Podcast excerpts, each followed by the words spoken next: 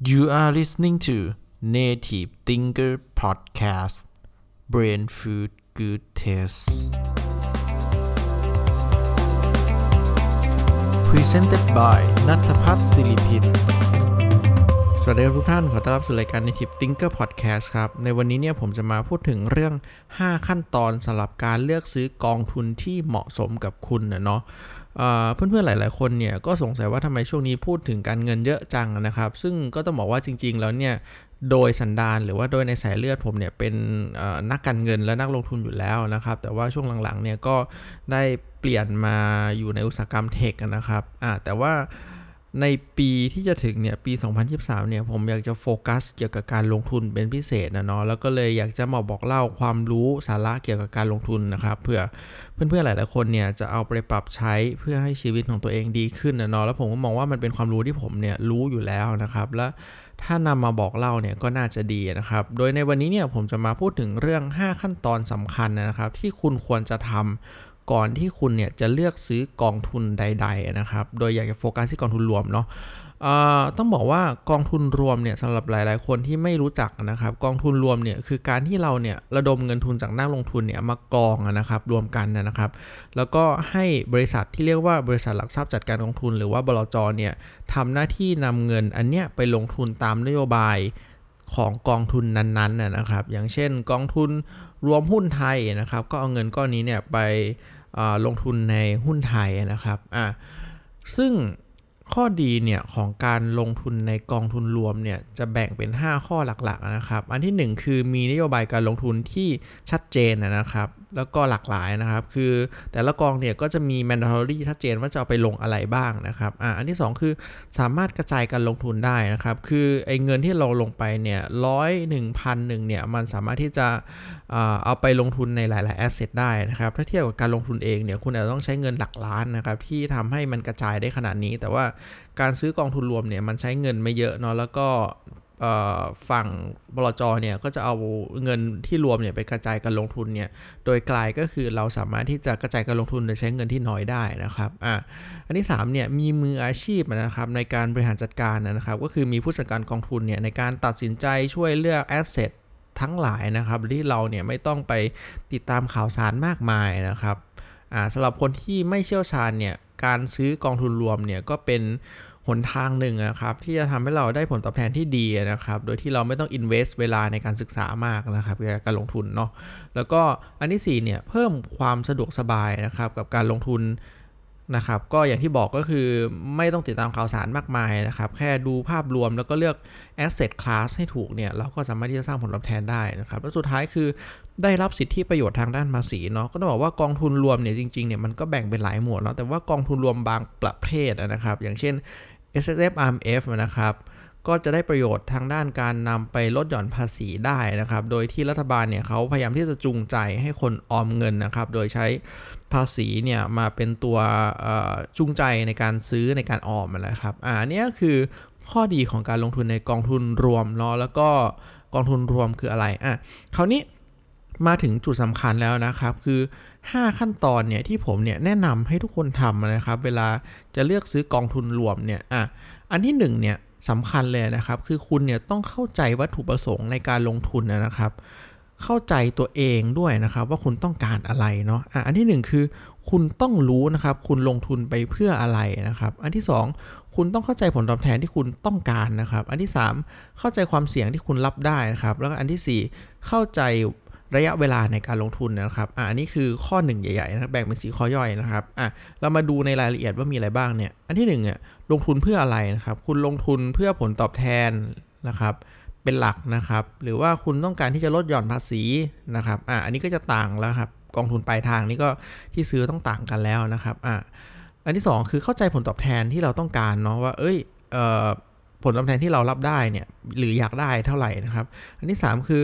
เข้าใจความเสี่ยงที่คุณรับได้นะครับว่าเอ้ย คุณ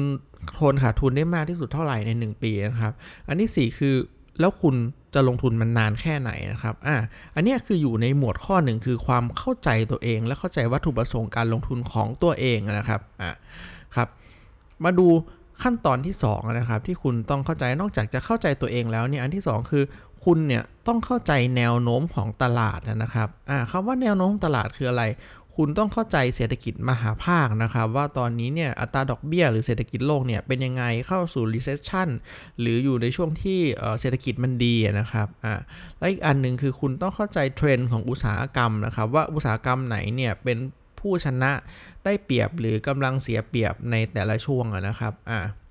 พอเราเข้าใจวัตถุประสงค์การลงทุนและความต้องการของตัวเองแล้วเนี่ย และเราเข้าใจแนวโน้มของตลาดแล้วเนี่ย มันจะนำมาซึ่ง กองทุนที่เราเนี่ยอยากจะลงทุนหรือต้องการจะลงทุนเนี่ยนะครับ ย้ำอีกรอบนะครับ ถ้าเราเข้าใจวัตถุประสงค์การลงทุนของตัวเอง และแนวโน้มของตลาดเนี่ยมันจะนำมาซึ่งกองทุนที่เราต้องการจะลงทุนนะครับ ผมขอยกตัวอย่างเช่นอ่าเราต้องการที่จะลงทุนเพื่อเกษียณระยะยาวนะครับ บวกลดหย่อนภาษีนะครับ อ่า อันนี้ก็จะนำมาสู่ว่า เอ้ย เราต้องซื้อกอง S S F หรือ I M F เนาะ แล้วก็ เราเข้าใจแนวโน้มของตลาดว่าโอเคเออย่างเช่นประเทศเวียดนามเนี่ยที่โอ้ยมีการอัตราการเติบโตที่ดีนะครับ คิดว่าในอนาคตเนี่ยน่าจะเป็นผู้ชนะในระยะยาวเนี่ยโอเค มันนำมาซึ่งว่าเราต้องซื้อกอง S S F M F ของที่ไปลงทุนในเวียดนามอ่าเนี่ยก็คือขั้นตอนที่ 3 คือสแสวงหากองทุนที่ใช่นะครับ เราจะรู้แล้วว่าเราต้องการที่จะซื้ออะไรอ่าคราวนี้ ในคำว่าเราต้องการจะซื้ออะไรเนี่ยก็ต้องบอกว่าขั้นตอนที่ 4 คือเราจะเปรียบเทียบกองทุนนะครับ เพราะว่ามีหลายบลจเนาะที่เขานำเสนอหรือขายกองทุนนะครับ ยกตัวอย่างเช่น S S F R M F เนี่ยของเวียดนามเนี่ยก็ S C B A M B Cap BBLAM UOBAM KAsset นู่นนี่นั่นเนี่ยเขาก็แพ็คของแบบนี้มาขายนะครับ คราวนี้เราต้อง compare กองทุนพวกนี้นะครับ ว่าเอ้ยเราจะเลือกซื้ออะไรก็เหมือนเรา compare มือถือครับ mobile phone อย่างสมาร์ทโฟนเนี่ยเอ้ยซัมซุงกับ Apple เนี่ยเอ้ยเราซื้ออะไรดี ก็ต้องมาดูในรายละเอียดแล้วนะครับ ซึ่ง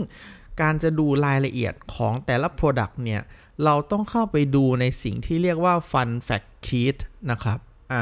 ฟันแฟกชีตเนี่ยมันคือเอกสารนะครับที่บอกรายละเอียดของกองทุนนั้นๆนะครับ ซึ่งผมก็อยากจะแนะนำทริคนิดหน่อยนะครับ ว่ามันมีอยู่ ประมาณ 4 จุดหลักๆนะครับที่เราต้อง pay attention นะครับจุดที่1นะครับคือฟรีนะครับฟรีเนี่ยคือค่าบริหารจัดการกองทุนนะครับ ซึ่งจริงๆฟรีเนี่ยสามารถแบ่งเป็น 3 หมวดย่อยๆนะครับคือ management fee นะครับซึ่งก็คือค่าบริหารจัดการที่เขาเก็บใน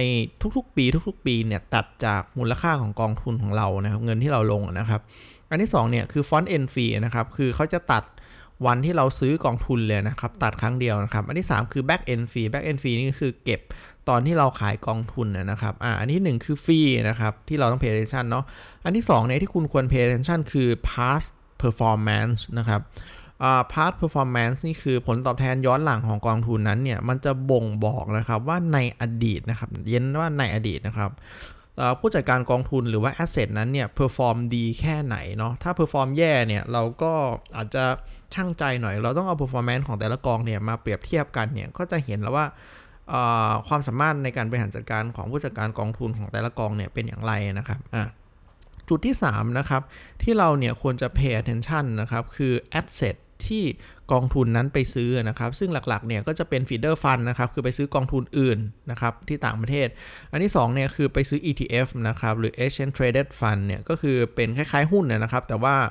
มันประกอบไปด้วยหลาย asset ข้างในนั้นนะครับ แล้วก็อันที่3เนี่ยคือไปซื้อหุ้นรายตัวเลยเนี่ย ซึ่งผู้จัดการกองทุนก็เป็นคนเลือกจัดสรรนะครับคราวนี้ถ้าคุณเข้าใจ asset ที่มันไปลงแล้วเนี่ยผลตอบแทนหรือว่าสไตล์มันก็จะแตกต่างกันแล้วแต่ชอบนะครับอะ ครับอันที่3เนี่ยเนาะเน้นอีกรอบเนาะก็คือแอสเซทที่มันไปลงเนี่ยมีอะไรบ้างนะครับอะขั้นสุดท้ายที่4เนี่ยคือเข้าใจ investment style ของกองทุนรวมนั้นๆนะครับว่าเป็นกองทุน active หรือ passive นะครับกองทุน active เนี่ยคือเป็นกองทุนที่ใช้ความสามารถของผู้จัดการกองทุนในการเลือกหุ้นหรือ จับจังหวะซื้อขายนะครับ ซึ่งมีแนวคิดที่ว่าเราสามารถที่จะสร้างผลตอบแทนได้เหนือกว่าตลาดนะครับ อันนี้คือ active นะครับ passive เนี่ยคือเป็นกองทุนที่สร้างผลตอบแทนให้เท่ากับ index อ้างอิงนะครับ อย่างเช่น กองทุนรวมที่สร้างผลตอบแทนให้เหมือน SET50 นะครับ ถ้า SET50 ขึ้น5%กองทุนนี้ก็จะขึ้น5%อร์เซ็นต์อะไรเป็นแบบนั้นคราวนี้เราก็ต้องมาเข้าใจสไตล์ของกองทุนนั้นแล้วนะครับ แล้วเวลาเราเลือกเนี่ยเราก็ต้องดูว่าเฮ้ยเราอยากได้แบบ Active หรือ Passive นะครับ Active เนี่ยก็จะมีค่าบริหารจัดการที่สูงนะครับ ส่วน Passive เนี่ยก็จะมีค่าบริหารจัดการที่ต่ำแต่ว่าผลตอบแทนก็อาจจะต่ำลดหลั่นกันมานะครับ ก็แล้วแต่สไตล์นะครับอขอเน้นอีกรอบนะครับ 4 จุดที่เราควรจะ pay attention ในการเลือกซื้อกองทุนซึ่งดูในฟันแฟกชีตนะครับ มีอะไรบ้างนะครับฟรีนะครับ management fee นะครับ อันที่ 2 past performance นะครับ อันที่ 3 คือ invested asset นะครับ ลงใน asset อะไร แล้วก็อันที่4เนี่ยคือ investment style นะครับ ก็คือสไตล์การลงทุนเป็น active หรือ passive เนาะอะแล้วก็สเต็ปที่ 5 นะครับ คุณรู้แล้วนะครับว่าคุณต้องการอะไรเข้าใจแนวโน้มตลาดนะครับ รู้แล้วว่าต้องซื้ออะไร แล้วก็เลือกได้แล้วนะครับ ว่าจะซื้อกองอะไร สุดท้ายเนี่ยคือหาจังหวะในการซื้อขายนะครับ ซึ่งต้องบอกว่ามันก็สามารถแบ่งได้เป็น 2 แบบเนี่ยคือเราจับจังหวะการซื้อขายกองทุนนั้นๆนะครับ ซึ่งอันเนี้ยก็ต้องใช้ความสามารถเฉพาะตัวพอสมควรเลยเนาะคือต้องเข้าใจจังหวะเข้าใจอารมณ์ของตลาดเข้าใจแม c r o e c o n o m i c s ว่าเอ้ยช่วงนี้ตลาดมันถูกช่วงนี้ตลาดมันแพงนะครับ ซึ่งก็ ก็ต้องบอกว่ามันยากพอสมควรแล้วเราต้อง pay attention กับหลาย ๆ อย่างมาก ๆ จริง ๆ นะครับ ซึ่งผมก็ไม่ค่อยแนะนำสำหรับคนธรรมดาที่ไม่ได้มีเวลาขนาดนั้นเนาะซึ่งผมแนะนำวิธีที่ 2 นะครับ คือ DCA นะครับ หรือว่าภาษาอังกฤษเนี่ยเรียกว่า dollar cost average นะครับ คือการที่เราเนี่ยลงเงินเป็นจำนวนเท่า ๆ กันในทุก ๆ เดือนนะครับ ซึ่งแนวคิดเบื้องหลังก็คือถ้าคุณเนี่ย ลงเท่ากันในทุกๆ เดือนในจำนวนที่เท่ากันเนี่ย คุณก็จะไม่ได้ซื้อที่ถูกที่สุด แต่คุณก็จะไม่ได้ ซื้อที่ราคาดอยนะครับ คือผลตอบแทนที่คุณได้นี่คือ average ในระยะยาว ซึ่งก็เพียงพอแล้วนะครับอะซึ่งไอการทำ DCA เนี่ยก็ต้องบอกว่ามันอาศัยแค่วินัยเท่านั้นนะครับ แล้วก็สุดท้ายเนี่ยมันจะนำมาซึ่งผลตอบแทนที่รับได้และใช้ได้ ซึ่งเป็นผลตอบแทนเฉลี่ยของ asset นั้นๆนะครับอะนี่ก็คือ 5 ขั้นตอนสำคัญนะครับ ที่จะช่วยให้คุณเนี่ยเลือกกองทุนรวมที่เหมาะสมกับการลงทุนของคุณ และจะทำให้ชีวิตของคุณเนี่ย ไปสู่จุดหมายที่คุณต้องการหรือ financial freedom หรือการเกษียณอย่างมีความสุขนั่นแหละครับ ก็อันเนี้ยคือสาระความรู้เกี่ยวกับการลงทุนที่ผมเนี่ยนำมาแบ่งปันให้กับเพื่อนๆนะครับ ก็หวังว่าจะชอบและนำไปใช้ในการลงทุนของเพื่อนๆได้นะครับสำหรับหลายๆคนที่ต้องการ